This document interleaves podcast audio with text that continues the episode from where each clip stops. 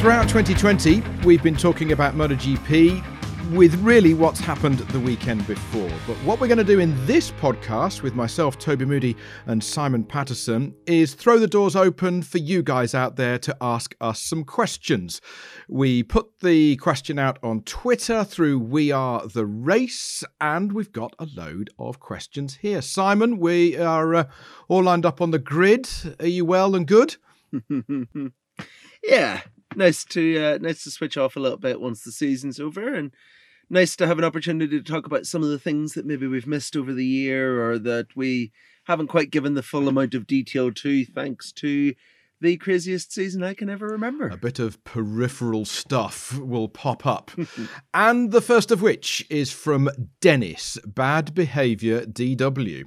Will the KTM work for Danilo Petrucci as it did for the riders this season? His riding style, his body stature. What's your take on that one? You go first.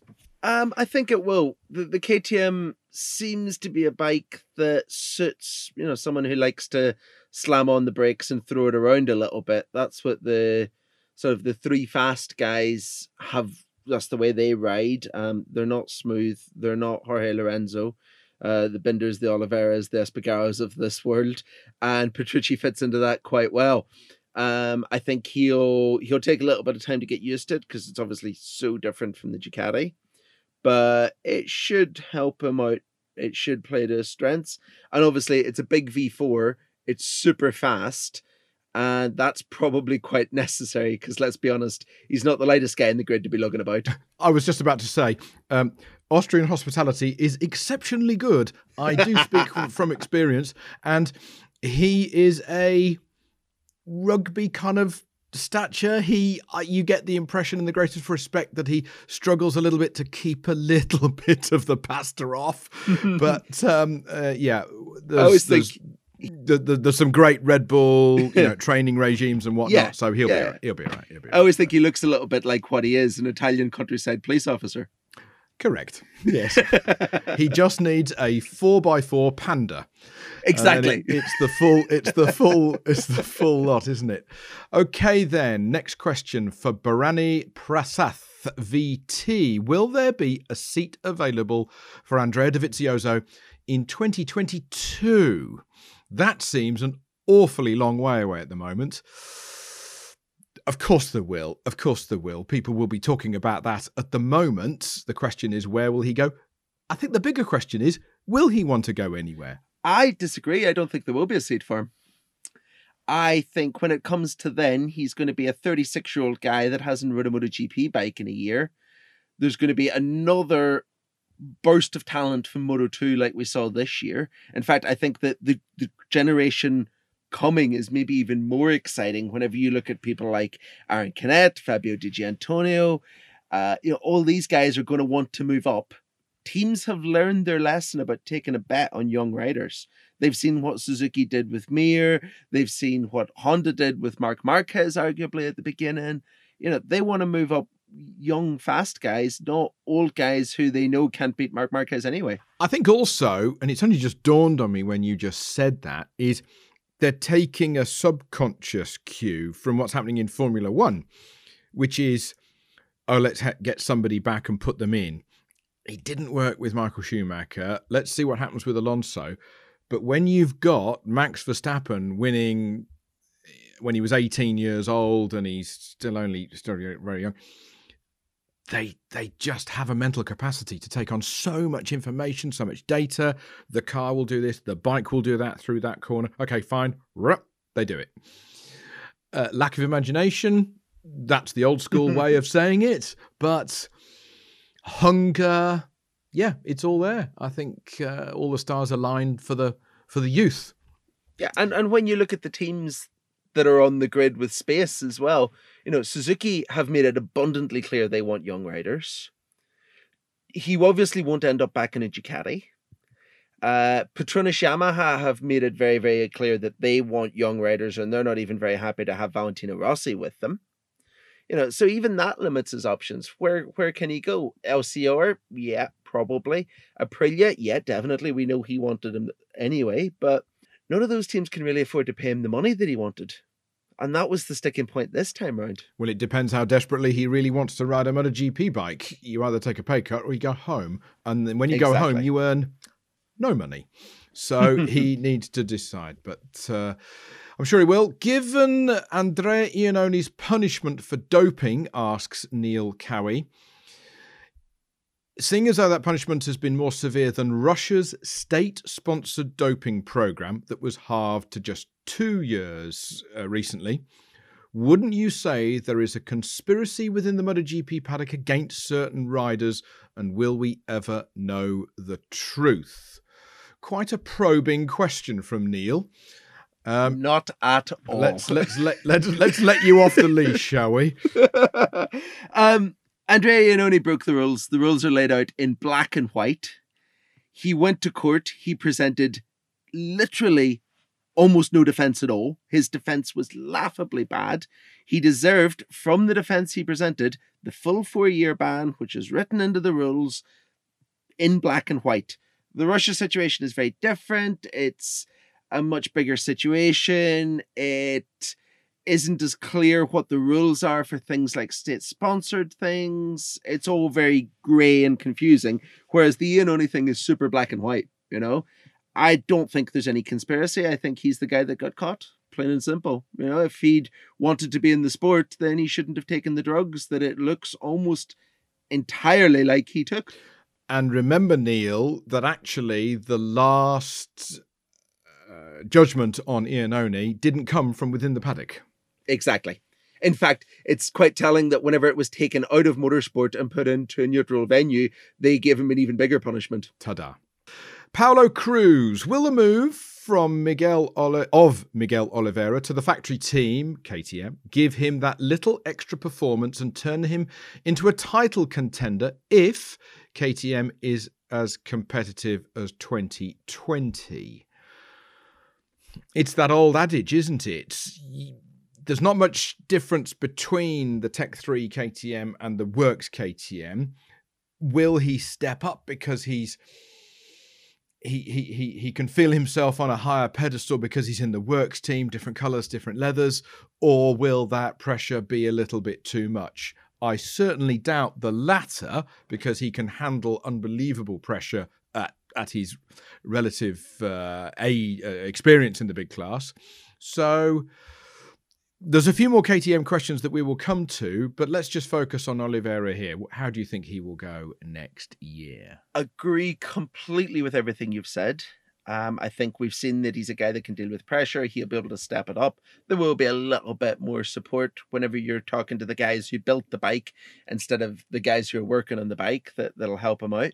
But I also think that uh, one of the biggest factors next year in improving his performance even more will be having Brad Binder on the other side of the garage.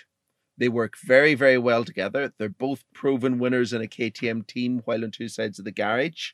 Uh, I spoke to Brad the other day for an interview, and he said he's really looking forward to having Miguel in because they ride similarly, they motivate each other well, they help each other out whenever they need to. I think that more than anything could be the uh, the big step that he needs.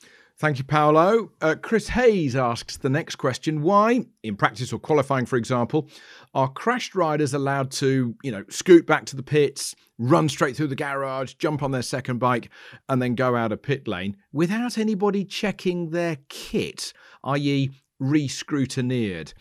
To be fair, Chris, the team tend to just have a quick squiz over and see how the leathers are. I suppose, though, Simon, if the leathers have been broken or whatever, you've had such an accident, you're hurt. It's almost self policing, isn't it? Almost. Yes and yes and no. Um I I personally think uh you should not be allowed to do it. 100% shouldn't be allowed to do it without changing helmets. Agreed never mind the leathers. Helmets are single use items at the end of the day if you land on them incorrectly. Leathers can take a few beatings, helmets can't. Um, so yeah, my my opinion would be that I think you should have to change a helmet. That should be mandatory. Um, but like you say, the the teams do tend the teams do tend to look over leathers and gloves and boots and stuff like that, make sure they're not, you know, too damaged. We um if you're in one of the media centers where you can look down into the back of the pit garages um, and you stick your nose out after a rider's crashed, it's not uncommon to see a slightly angry and impatient looking rider standing getting airline hosed down by a mechanic to try and blast the dust off and things like that. So, um, yeah, it, it's one of those things that it it there could be improvements, but it's not as bad as maybe it looks. Sorry to go back to an to an F1 story, but it's the only story I know about this. Derek Warwick, former president of the BRDC, got Silverstone going with with bikes, as you know. Uh, top bloke. He had a ginormous crash at the beginning of the Italian Grand Prix at Monza in a, in a Camel Lotus one year. Hit the barrier, all fell apart, sliding down the road on his helmet. He said, I was lifting my helmet back into the cockpit to stop it being ground away. In fact, it was ground away. But of course, as he was going down the road, he was thinking, car's full of fuel. And I qualified, say, mid pack, early pack, so everybody's going to come past me. If somebody hits me and I'm full of fuel. So all this, anyway, jumped out of the car, ran from the exit of the parabolica down the pit lane, running, went into the garage. Long story short, they said, no, no, no, no, no, no, no, no, no, you can sit in the medical car. So he sat in the medical car with mm-hmm. Sid Watkins and Bernie at the time. And they said, okay, well, you know, what's your name and what day it is? And he was joking with them and he said, oh, my name's Nigel Mansell and it's Wednesday afternoon. No, no, no, no, stop messing about. And they had a bit of banter, but they let him drive because the race obviously was red flagged. So they let him take the restart. There were spare yes. cars in those days, and they let him drive, and he was all right. Come on, let's get back in the car. Da, da, da, da. And he said, "I got halfway through the race, and I felt rubbish. I felt absolutely really rubbish." And he said, "The clutch went." He said, "It's the only time in my entire career I wanted the car to break. I was, and he, of course, he looks back on it mm-hmm. now with the advantage of a little bit of maturity, and he said, wasn't really very clever. But of course, he was a bullish guy and he wanted to just get back in the car because that's what they're wired up to do. They're all the same and you can't blame them. No, exactly. And that's why, um, you know, I, I get a bit of heat sometimes for kicking off on Twitter about safety. But sometimes safety issues shouldn't be left to the riders. I have to save them from themselves. Yeah, exactly. Exactly. Good question, Chris. Next one is from Rogue One. We know a few rogues.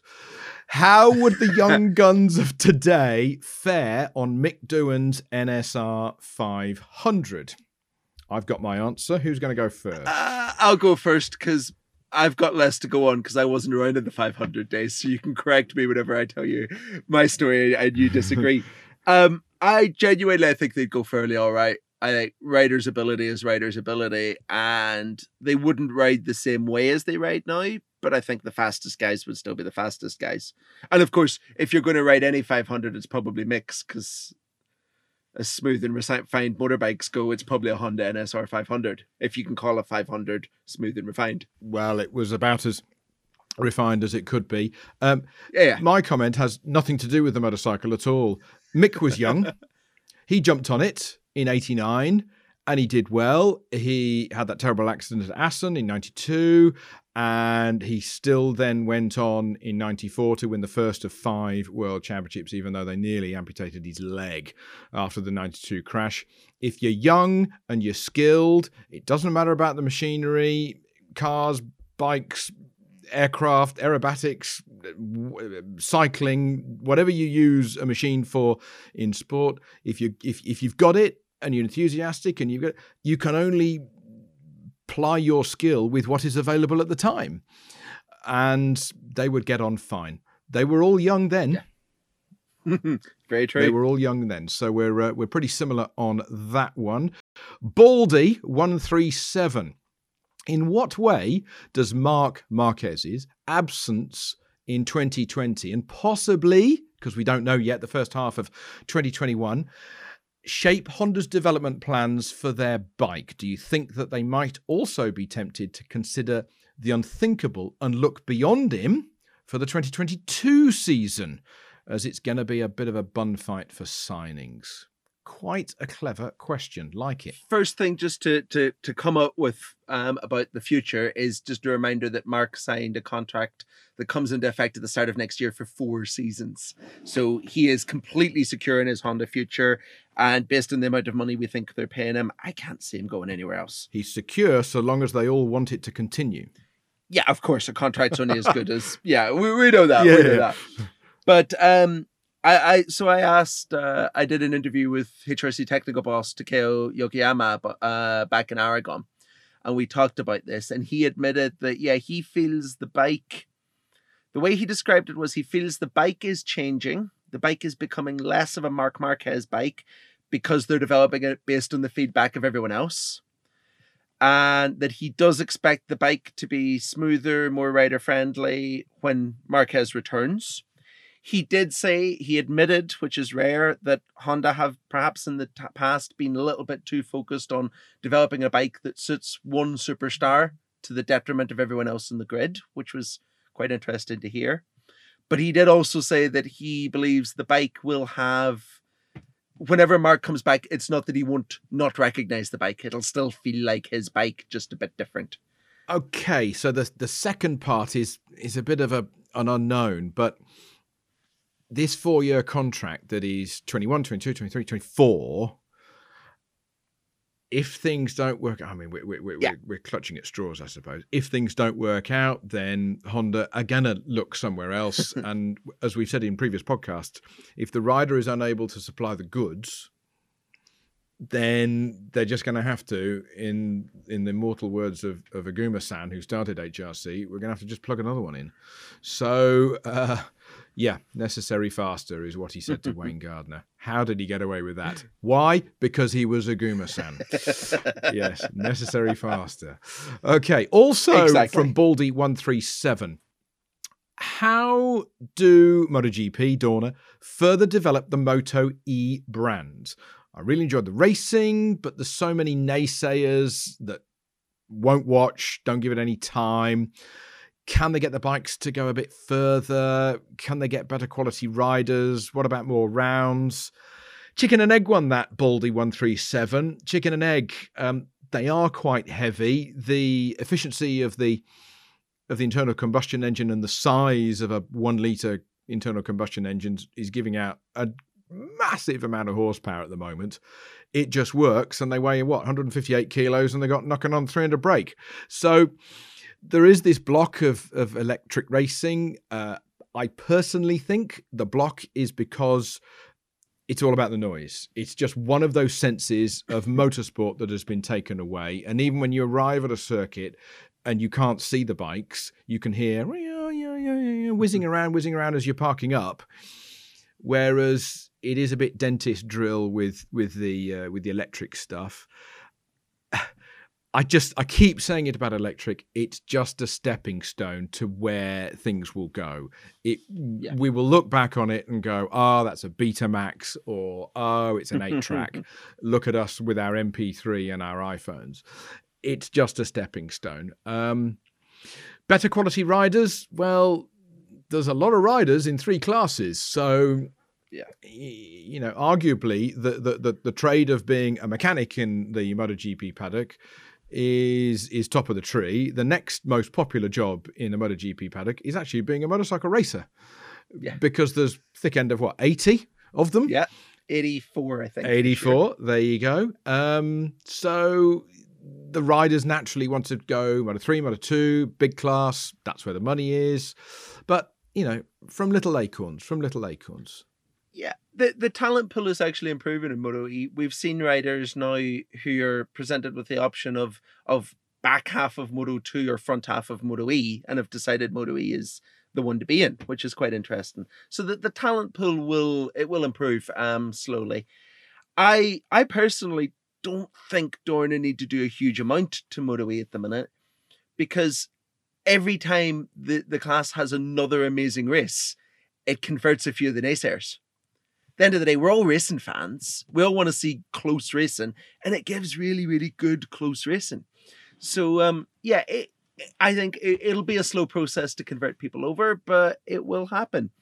Um, I'm not as big a an adherent of the the noise theory as you are because uh, you know we go to some races where there's 36,000 people trackside watching it but there's 250 million at home who can't really tell the difference in the noise the TV audience is the king um, and and if they get to see good racing that's that's all that really matters. I think. Mm. Uh, mm. There are improvements coming to the bikes as well. Um, Energica is a really small little company. They're they're not a not a big setup at all. They do exceptional work for the size of the business that they are.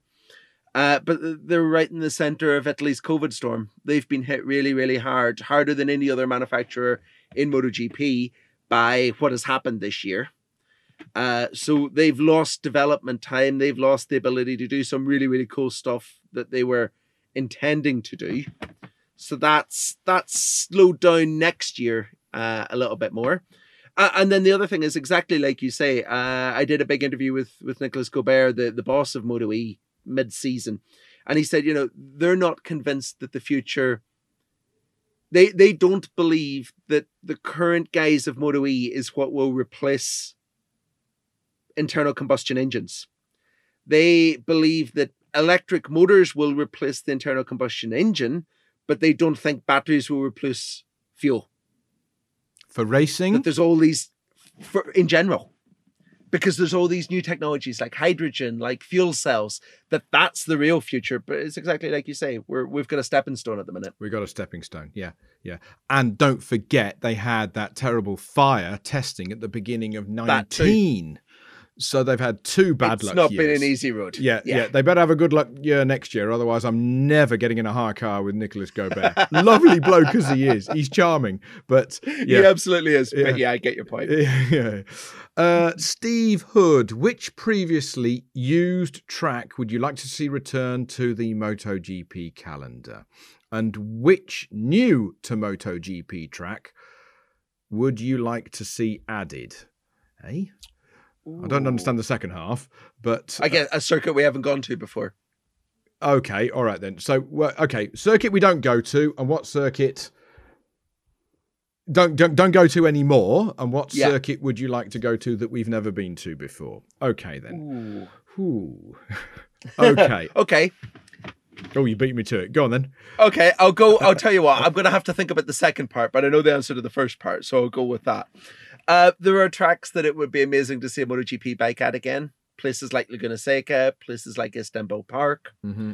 But for me, the one that I would most like to see have a MotoGP race is Sentul, because I think Indonesia needs a MotoGP race. And the day that we go back to Indonesia to race, wherever it may be, it will be bonkers. It will be big. It will. It be will be yeah. insane. Yeah. So yeah, for me, that that more than anything uh, to do with the actual track action.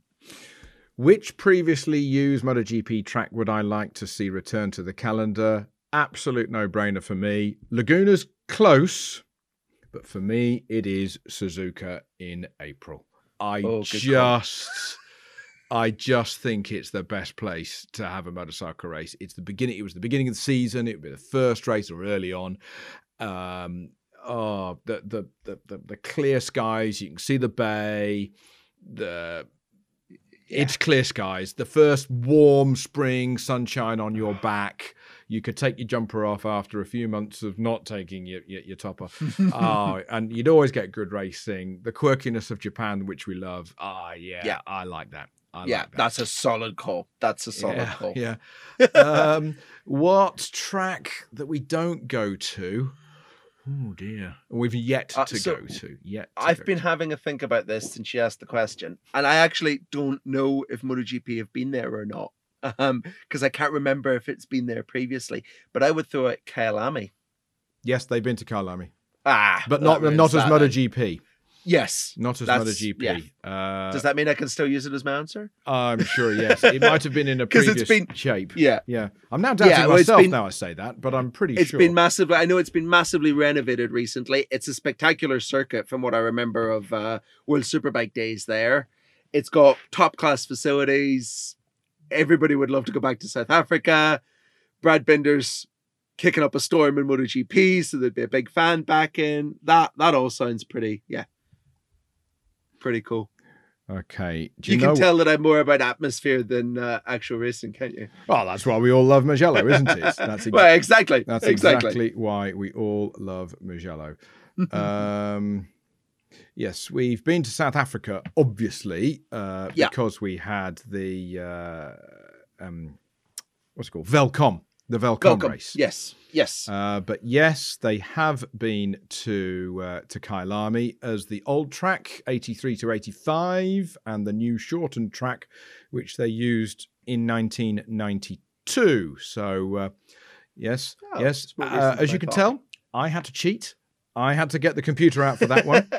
Uh, 83, 8, 8, it's okay. The question said MotoGP. 83, can get away 84, 85. The winners were Freddie, Eddie, and Eddie. And in fact, in 85, Freddie won both the 250 and the 500cc races. And then they Wow. went back to Kyalami in 92. Winners were Aspar, Max, Kocinski.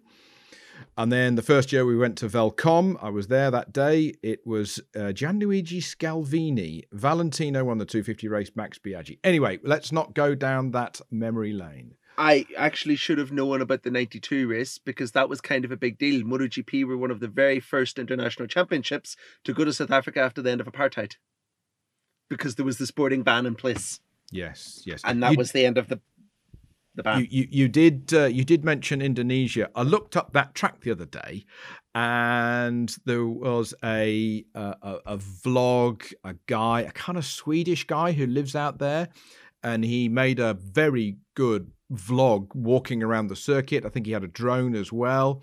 The video had been up about 24 hours, showing on at the time that I watched it, showing the, the, the earthworks, the circuit, the shape, the tunnels that they're putting in, the general civil engineering that was going on.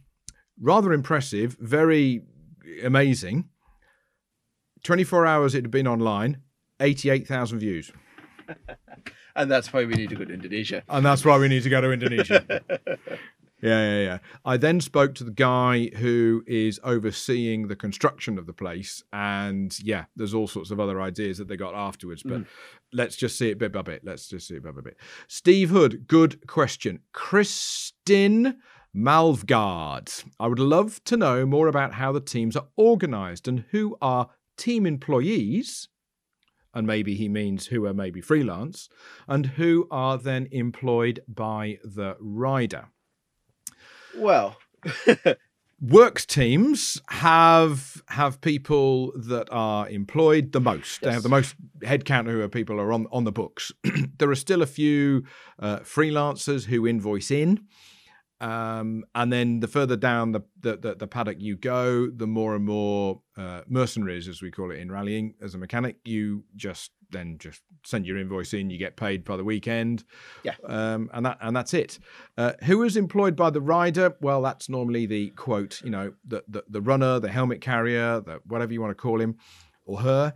That is needed. It is a bit of a it is a bit of a press office joke. Oh, the helmet. There's a lot to do. but there's a lot Yeah. to do because because if you are a rider and you do uh, damage your crash helmet easily twice in a session, you know maybe it's got a new sponsor on it. You need to get to back get it back to Arai, Shoei, whoever, and you can't just walk through a paddock Exactly. at Jerez. exactly. It'll take you half an hour Exactly. and mixing drinks and and as a rider you know you finish the session 10.45 11 o'clock you get back to your motorhome 11.30 you need to eat you need to do and then you're back on track at 2ish so yeah. And when you're being paid that kind of money some of them you know multi-million pounds euros a year you need to be in tip-top position in, in a situation and you need to be in particular tip-top situation for three days every fortnight Absolutely. Um, also worth noting, though, in, in my experience, uh, even the people who are employed by the teams, who actually do work for the teams, are not necessarily employees in the way most people think in the term. Um, I've worked for a team before. You've worked for a team before. I had an annual contract. I was an employee, but I was technically self-employed, contracted to the team as a not a freelancer, but as a, a contractor. Um, and I think that's pretty standard across the board, with the exception of sort of senior management in most teams who are employees of the factories. But um, most mechanics will be contracted self you know self-employed employees technically Mhm. And when you do look at the works teams, you've got your Ducatis, your Yamahas, you know, KTM. They have a motorsports department. You're not working directly for Japan. You are just working for Yamaha Motor Racing, based at Lesmo, not far from Monza. Uh, Honda Racing Company. Yeah, there is there is a Spanish element, but that that- yeah, you're paid from Japan, but you're not working for the Honda Motor Company. KTM, you're working for KTM Motorsports, Munderfing, not Mattighofen, and so yeah, round and round it goes, round and round it goes. Abdullah Bashir, what is the future of Tito Rabat? Why isn't he riding for Aprilia? Uh, so the well, I'll have a go at that in two parts. The future of Tito will it's looking increasingly likely be Barni Ducati and World Superbikes, which is a, a decent opportunity there. It's going to be factory backed. He should be on a contract directly with Bologna, not with the team, as a bit of a thank you and sorry for booting him out of Avintia to make room for Bastianini and Marini. Um, why he's not riding the Aprilia, I think, is because Aprilia desperately, desperately, desperately need either a really fast rider or if they can't have that, a little bit of consistency. Um, they are going to have either Bradley Smith or Lorenzo Savadori in the bike next year. Uh, Smith consistently beat Rabat uh, most of the season whenever they were lining up on the grid together. Um, so he's both a little bit faster and someone that knows the bike very, very well well, if Savadori gets the ride over Smith, he'll be the fifth rider in five seasons to sit on the other side of the garage from Aleix Espargaro. But at least he's the test rider. At least he knows the bike already. At least he can build on this year into next year. Um, yeah, it's been a bit of a torrid time to be the Aprilia rider recruiter, hasn't it? yes, it's a bit of a it's a bit of a strange one. Uh, Terry Carmen, will Marc Marquez come back as strong? Let's hope he does. Terry, we don't know that. You know, here we are in the at the end of 2020, beginning of 21. We just don't know. Everything I've heard from I've spoken to a lot of doctors and a lot of experts and whatever and whatever and whatever and and what they've all said is that he should come back strong. He should come back with the full physical fitness and range of movement that he had uh, on lap 24 of the Jerez race. What we don't know is how long that's going to take because it could take three months from today or it could take two years from today. And we don't know if he's going to come back mentally as strong. It's an awful long time off the motorbike. I'm not by any stretch of the imagination saying Marc Marquez is mentally weak, but you just, there's a psychological edge that you need as well as a physical edge. And that is maybe harder to lose, but also harder to get back. Hmm, hmm, hmm. I think your conversations you've had with medical professionals say that he he should be okay, and let's hope he's okay. Because as I say, Absolutely. and we all say, you know, you don't have to like him, you don't have to hate him. What he does on a motorcycle, it, it, it's wrong, isn't it? It's just nuts. It's just not. It is. He's wired up Yeah, wrong. yeah. You know? Exactly. Exactly. and that's spectacular. Yeah, yeah. And those super slow mos prove just that. Exactly. Uh, Mark Podmore, name I think we recognised from last time we did a podcast Q and A. Mark, Mark asks, what did Pedrosa see at the preseason tests that prompted him to say that Suzuki had the potential, but they were not aware of it? These tests are just that, and thus difficult to take any form indications from. I'm just a fan looking in. I wish I knew. he, you know, we've alluded to it in previous podcasts. He he told uh, fellow journalist, good friend Manuel Pecino, that Suzuki were going to be world champions this year, and they didn't know it yet. He saw something. Um, possibly from from what we've seen now, it might have been the fact that the Suzuki just wasn't bad at anything.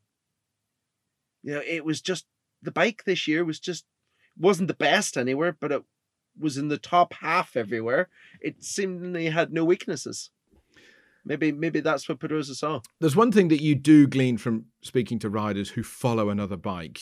In our world, how they how they do it anyway is another is another level. How they do it within a tenth of a second or even five hundredths of a second, lap on lap on lap on lap, inch perfect.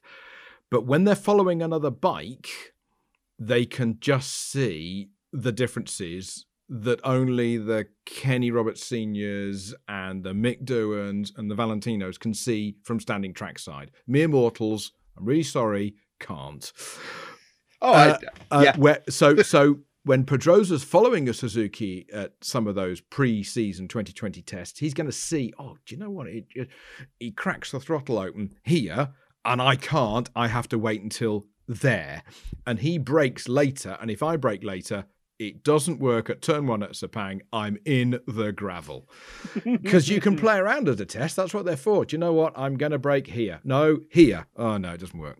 So that's what Pedrosa could uh, uh, could could see at the beginning of the season, Mark. Yep. They they they have Absolutely. a pair of eyes that on a grandstand seat that we will never have. I, I love walking the service road at a race meeting during practice with an, an ex rider you learn so much as a journalist that has never raced. You learn so much. Mm, mm, very much so. Bob Whedon. Formula One's hybrid power units have not met with unqualified approval from fans who miss the noise. Is it possible or likely that MotoGP could get caught up in the eco movement, or is it Moto E and that's about it? Uh, I think what we've already hinted at, it will happen eventually, uh, because that's the way the world's going. Uh, mm. We will move to a system where we have something powering an electric motor. And you know what? It's going to be faster and more aggressive and crazier than a petrol engine because when you look at the horsepower figures that an electric motor can put out, but can only put them out for maybe a minute, once we figure out the fueling thing, it's going to be mega. They're going to be mm. insane. Mm. But, but, but, it is like, I can't see it happening this side of 2030, 2035. It's a long, long time away. Hmm. Well, let's see. Let's see. It's it's interesting. You know, Formula One they've got huge budgets. You know, Mercedes sitting at what 400 million euros a year to make to make that car. Uh, Le Mans has done hybrid with different types of hybrid, whether or not it was flywheel, uh, uh, different types of battery, lithium ion the thing I always remember with my experience at Le Mans cars is the Porsche 919 that won three years on the trot, uh, 15, 16, 17. Yeah. It had a two litre V4 turbocharged engine. Two litre. so it was only a four pot, it's only a V4. So bolted onto the back of the tub, you go, is that it? Is that it? But with the, and it was turbocharged. So yeah. two, two, turbos either side, feed it back in the top, off you go. Then the hybrid kick, when it did the Nürburgring lap record, what was it, five minutes nineteen or something or other? Something it did. Fast. It had a eleven hundred horsepower. Incredible. And it's a two. Technically, it's a two-liter engine. I know there's yeah. an awful lot of air being squashed into it, and it will never blow up. No, but, but it's still it's just tiny. a two-liter engine. It's yeah. tiny, and it's pushing something enormous compared with a motorcycle, which is of course very slippery in a straight line. Yes, motorcycles are great down a straight in a straight line. They will at, they are faster than a Formula One car mm-hmm. down the home straight at Barcelona. Trouble is they don't stop and they don't go around corners, which is why Marc Marquez is an unbelievable 30 seconds a lap slower than Lewis Hamilton around Silverstone. I still can't get my head around that. I, I I've been doing a little bit of playing around in simulators recently in various different types of cars and then jumped in a Formula One car around Barcelona actually. And I couldn't believe the amount of grip. Oh yeah. yeah. It almost felt uncrashable compared yeah. to, you know, the Aston Martins and Lamborghinis we'd been hooning around in. so um regarding the whole hybrid thing, you know, Le, Le Mans is the kind of in my eyes, is the leader in motorsport on this because the rules are quite open. There's another set of rules coming through, Simon, for Le Mans 24 Hours. Uh, uh, Audi are back in, Porsche are back in, even after Dieselgate problems and, oh, we better not do motorsport because we don't want to give the employees the wrong idea of, of, of spending 300 a year going around in circles at Le Mans. So they they're going back because it's cheaper, but it's a hybrid specific set of rules and such like. I will ask the same question to Neil Spalding because Neil and I are going to do another technical podcast with some questions bolted on. And uh, I do always remember that Harald Bartol put a some kind of little hybrid thing on a 125 or was it an early Moto 3? No, it was a 125. It was 125. And it was a. Jerez, and they pulled Yes. it. They went, oh, no, no, no, Yes. no, no, we're opening a can of worms with that one. And there were rumors not that long ago that Ducati were experimenting with something else. Ah. There So were go. rumors, and Yeah. and funnily enough, the Ducati rumors never went anywhere. We never got confirmation of it. But whenever the next set of rules come out, the rules had been amended to explicitly ban flywheel hybrid systems. And what did Audi have in their first hybrid Audi? They had a flywheel. Yes. So that's probably more likely the option than any sort of an electric motor combo. Yeah. And I say Audi because they own, that's right, Ducati. Of course. Although people like Williams Specialist Engineering made the, the flywheel Mm-hmm. in the first place and all that. So anyway, we digress. Thank you, Bob. Fat Kid 001 Sam. There's a username for you. Have a chat, will you, about the best riders never to win. And I think he means a championship because he mentioned Dani Pedrosa. These guys that you talk about should definitely have won at least one MotoGP title. In my view, one of the top 10 Premier class riders of all time. He means Pedrosa. Whew. So, a rider to never win the big class, but deserves it or should have done. Is there a difference in those two expressions? Oh, oh, think there is. might be. Oh, there is. Yeah, there is. There is, yeah. Um, arguably, Pedrosa should have won it, but also argue, you know, Honda built an 800cc motorcycle explicitly for him. He had everything he needed, but Dani's problem is when he crashes, he gets hurt, Yeah. and that has basically derailed every every title challenge he's ever made. Um, I I do agree. Actually, I think he is the the best rider never to win a championship Uh, in the modern era without a doubt. Whenever you go a little bit further back, there's people like Randy Mamola whose names come into the contention. But but for me, Pedrosa had is the one that had all the opportunities, had all the chances, and just couldn't quite make it happen. Hmm.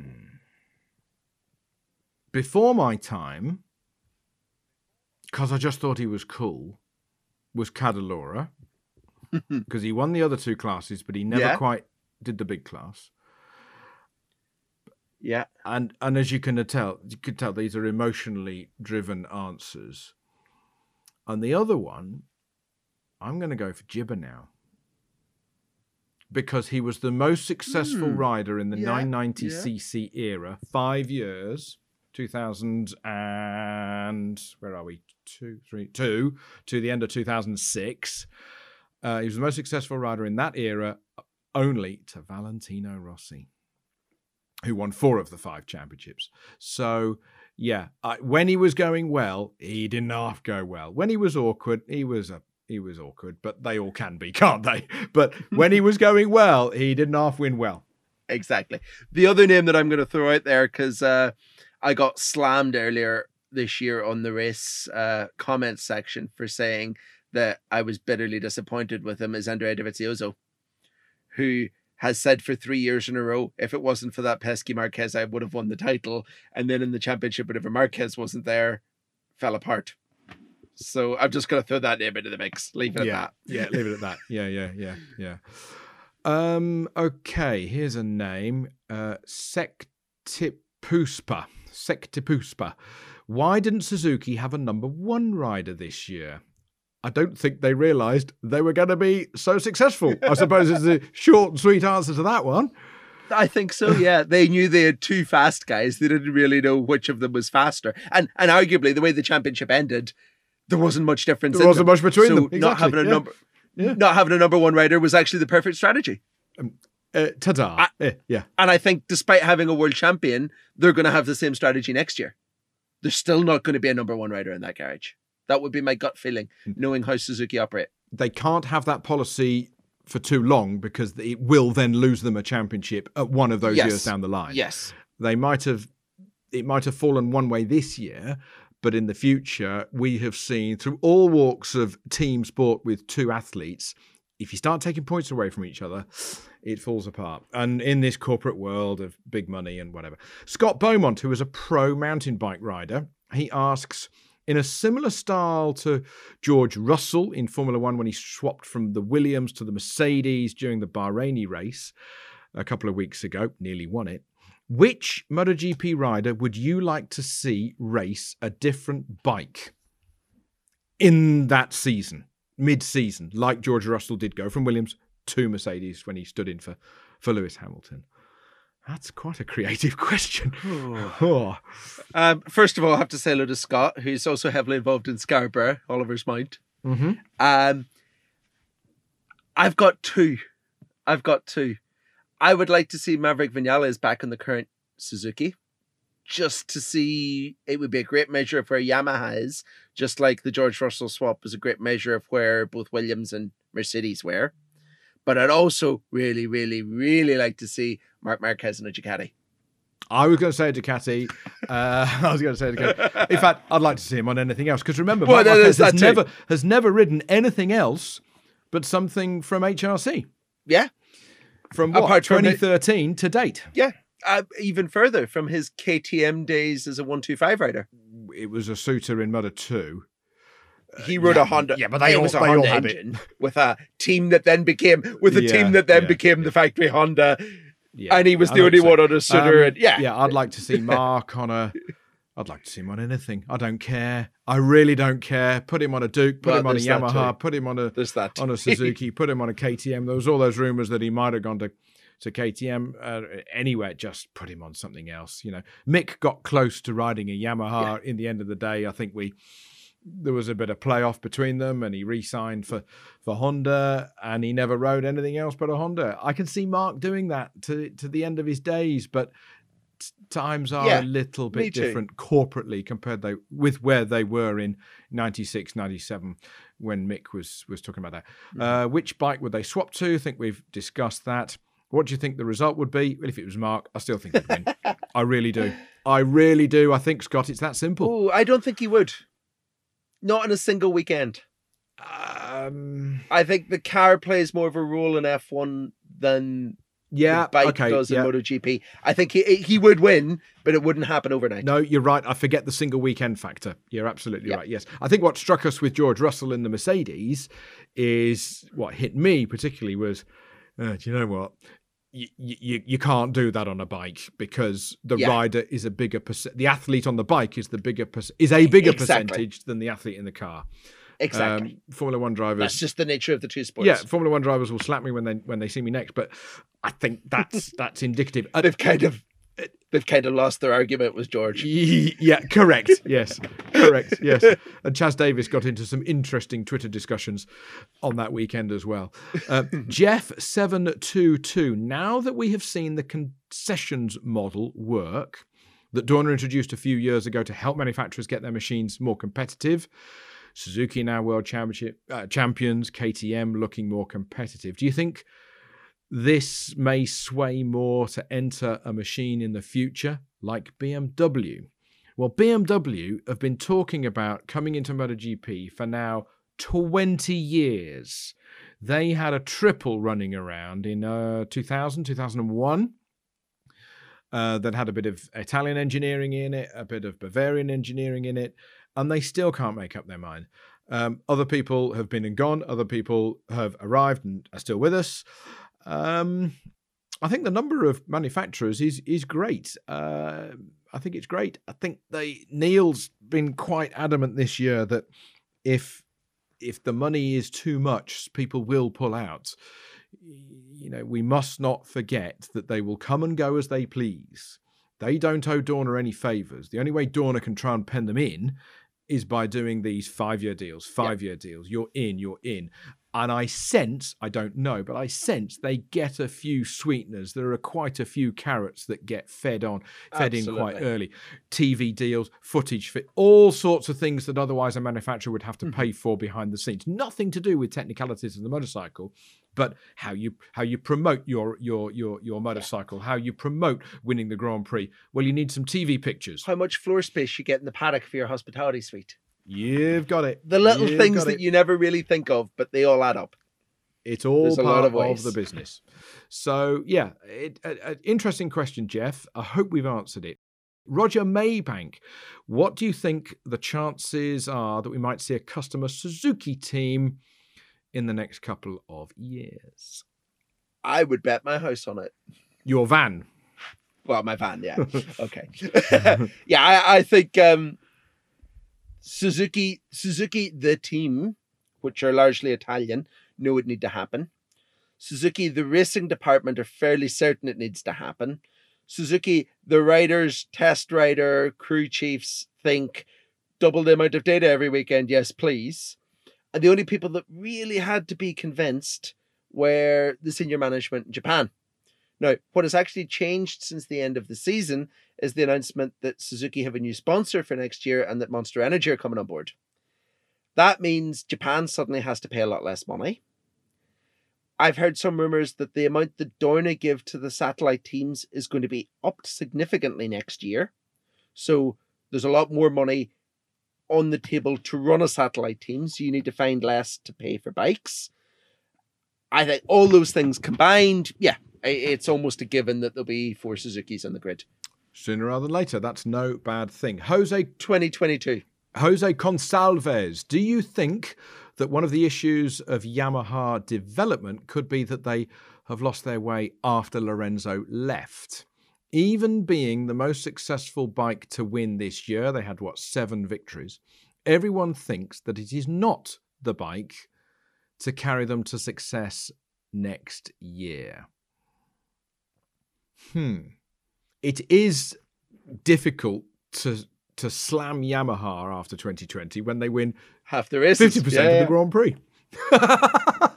so, and yet they didn't win the championship. I did a good interview with uh, no former Valentino Rossi mechanic Alex Briggs.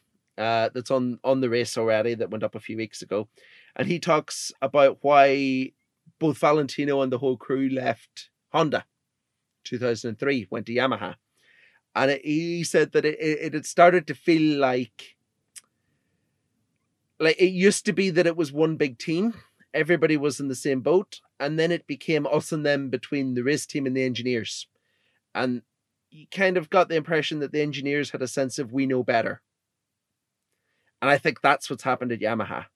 The engineers seem to have developed a sense of we know better than the riders. We will give the riders what we believe they need and the riders will ride it which is quite a japanese factory mentality and it's one that Honda aren't the only team that have been guilty of in the past. As I said about Oguma-san at the top of the podcast, Wayne San, necessary, necessary faster. faster. Exactly, exactly. So I think that that's the issue that needs to be fixed. They they need to rebuild their team into one that's a little bit more cohesive. They need uh maybe some stronger feedback from the riders. It's not just one person that's caused this problem. Um and they need to to sort of go away over winter, reassess what they're doing, and come back as a better team. Uh, Maverick Vinales made some good points about how maybe what we need is a very, very opinionated rider who isn't afraid to tell Japan exactly what he wants and what we need for the bike. Enter Cal Crutchlow. We shall see. We shall see. Thank you, Jose. Uh, Sal's, if Marquez has an injury problem, recovery problem going into the 2021 season, who might replace him? Might it be Stefan Bradl again? Where where are things at with with Stefan? I think it'll be Stefan. Um, Stefan did a good job this year, especially in the last race, P7 at the final race of the year, whenever he was allowed to be a racer and not a test rider at a track that he knew. Um, so I think he signed a contract for next year already to remain as test rider. I'm sure that'll include some clauses as a replacement. We know that Andrea Dovizioso would quite like to step in if that's the option, but I think HRC being HRC, being quite conservative like they are, they'll stick with Stefan. Especially as we'll start the season not knowing how long it'll be until Marc is back. Correct, correct. Asado Simp Itrinemun. I hope I've pronounced that correctly. Do you think that Joe Roberts could bring a new wave of American riders into the scene? Uh, no. to be completely frank, um, I'm glad that Joe's there. I'm glad that he's doing good things. I'm glad that Cameron Beaubier has made the jump over uh, from Moto America. I'm glad that Garrett Gerloff is kicking ass in World Superbikes. But I don't think it's the start of a whole new wave. We're, we're not in 1974, 1975 again. Um, the American system is improving. It will continue to improve, but what we really, really need if we want new American wave is uh, we need an American Talent Cup. Hmm. We need someone to start a series that's putting 13 year old kids on Grand Prix machines. Hmm, very true. That's the way to do it. That's the only way to do it these days. Very true. Uh, Yugol Vats, uh, regular man on Twitter. Where can I buy a few years old Moto GP bike? Oh, I like questions like that. I like questions like that. I like to sort of think about who would know where a four year old Ducati is. So your options are reasonably limited. Japanese manufacturers don't sell their bikes. Uh, I don't know if Aprilia have ever sold a bike.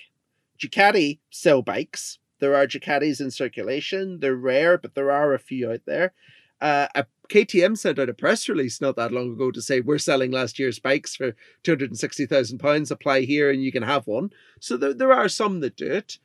Um, I know that Aprilia are starting a program next year. I'd heard rumors they're starting a program next year, similar to what Ferrari do with the F1 cars, where you can pay a subscription fee to become a super exclusive member and go to a track day where they'll have an RSV4 production superbike Corsa Clienti, MotoGP bike. There you go. racing client, racing friend, racing customer. Yeah. Yeah. Yeah. So there- there's a, I think there's something like that coming from Aprilia. So there are options. And, and then whenever you go further down the classes, um, I saw someone advertising Xavier Simeon's Moto 2 bike for sale on uh, Facebook yesterday. And how much was that? Uh, I think they were looking about maybe about 16 grand. Not Blimey. crazy money. Not Yeah, crazy not money. silly, not silly, not silly. Uh, usually, you can see all of the older Ducatis that they have sold at the Festival of Speed at Goodwood. Very true. Uh, they they uh, they're in full Marlboro branding. They're redder than red could possibly be, and they just look so cool. Those first Ducati 990s that appeared in what 2003 man they were noisy. Oh they were noisy. They were noisy. I remember i gave alan jenkins a lift to the circuit one day in 04 and they were beginning to they'd changed the engine or 05 they'd done something to the engine so it wasn't as raspy but the but the but the customer team i don't know D'Antin or whoever was running them at the time still had the old raspy one and he got out and we i think it was at barcelona in fact and of course as you know the sound echoes off the the grandstand and pings back over the uh, the top of the paddock and he said oh it still sounds good it might be slow compared with the works bike but it still sounds good yes yes i'll Yeah. never forget that Uh, I've just had a look. There's no price listed, but it's a Team Gresini Moto 2 bike written by Xavier Simeon, still in his colours, still has his number on it. And if you're interested in buying it, give Mallory Park a ring and ask to speak to Eddie Roberts, because it's Mallory Park boss Eddie Roberts that has it up for sale. Paul Dawes, that's D A W S, says most French racers have the FFM, that's the French Motorcycling Federation logo, on their leathers, except for Fabio Quartararo. Is this because he spent the early part of his career in Spain? What do the FFM provide to French riders, or are they just patriotic? I 99% correct, uh, certain that Quartararo does have it. I think he does, yep. I think he does. In fact, it might not be in his leathers, but it might be in his helmet. hmm but I'm almost certain it is there. Hmm. Um, the French Federation. Um, I'm not really sure there's a huge amount of support that they provide. They just seem to have their act together quite well. I think they help out Le Mans. I think they do it that Right, way. okay, I think they help out. Oh, I've forgotten his name. Is the promoter at Le Mans? They're all in Uh, bed with each yeah, other. I know who you mean. Or Claude Yeah. Michy. Claude Michy. and they they all say, "Why don't we just make a really good Grand Prix?" Sounds easy when you say that because it's not. um, why don't we make it, and we all club together? And I think the logo's on the front of the program, and I think it's on the side of the Yeah, track. it is. and Yeah. it's all they're all in bed with each other, and it Yeah. all works. So they might not directly give money to the riders. But they help the Grand Prix happen, which then causes the riders to be able to get other French sponsorship from whoever, whoever, and whoever. Uh, Yeah, I, I I love the end of Paul's question, or are they just patriotic? What do you think? They're French. They're French, exactly. Yeah. All, you- all you have to do to know the answer to that question is stand on the uh, the roof of the grandstand at Le Mans whenever the national anthem comes on pre-race, yes. and 105,000 plastered Frenchmen sing along. Yes, yes. Or when Louis Rossi won the Moto 3 race there and nobody had a dry eye in the house, including me. It was brilliant and they banged out the Marseillaise.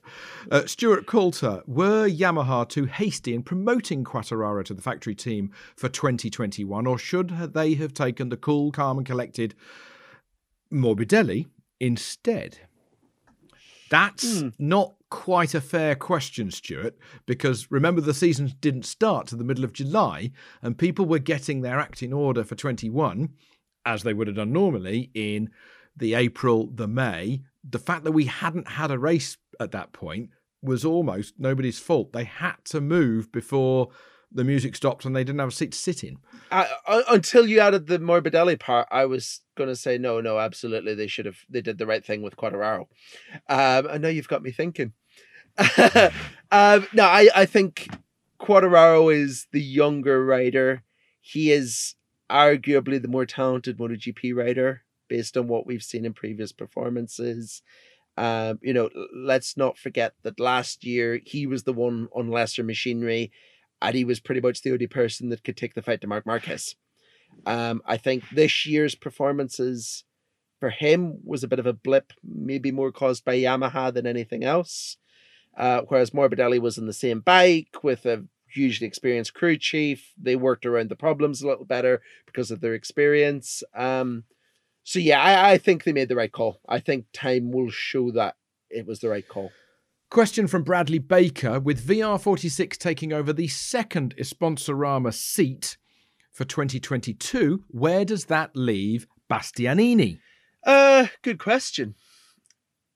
I would imagine it leaves him somewhere within the Ducati circus, but there's obviously a lot of full seats there. We don't quite know what's going to happen with what riders are going to be on what bikes. We don't know what teams are going to have what bikes either, though.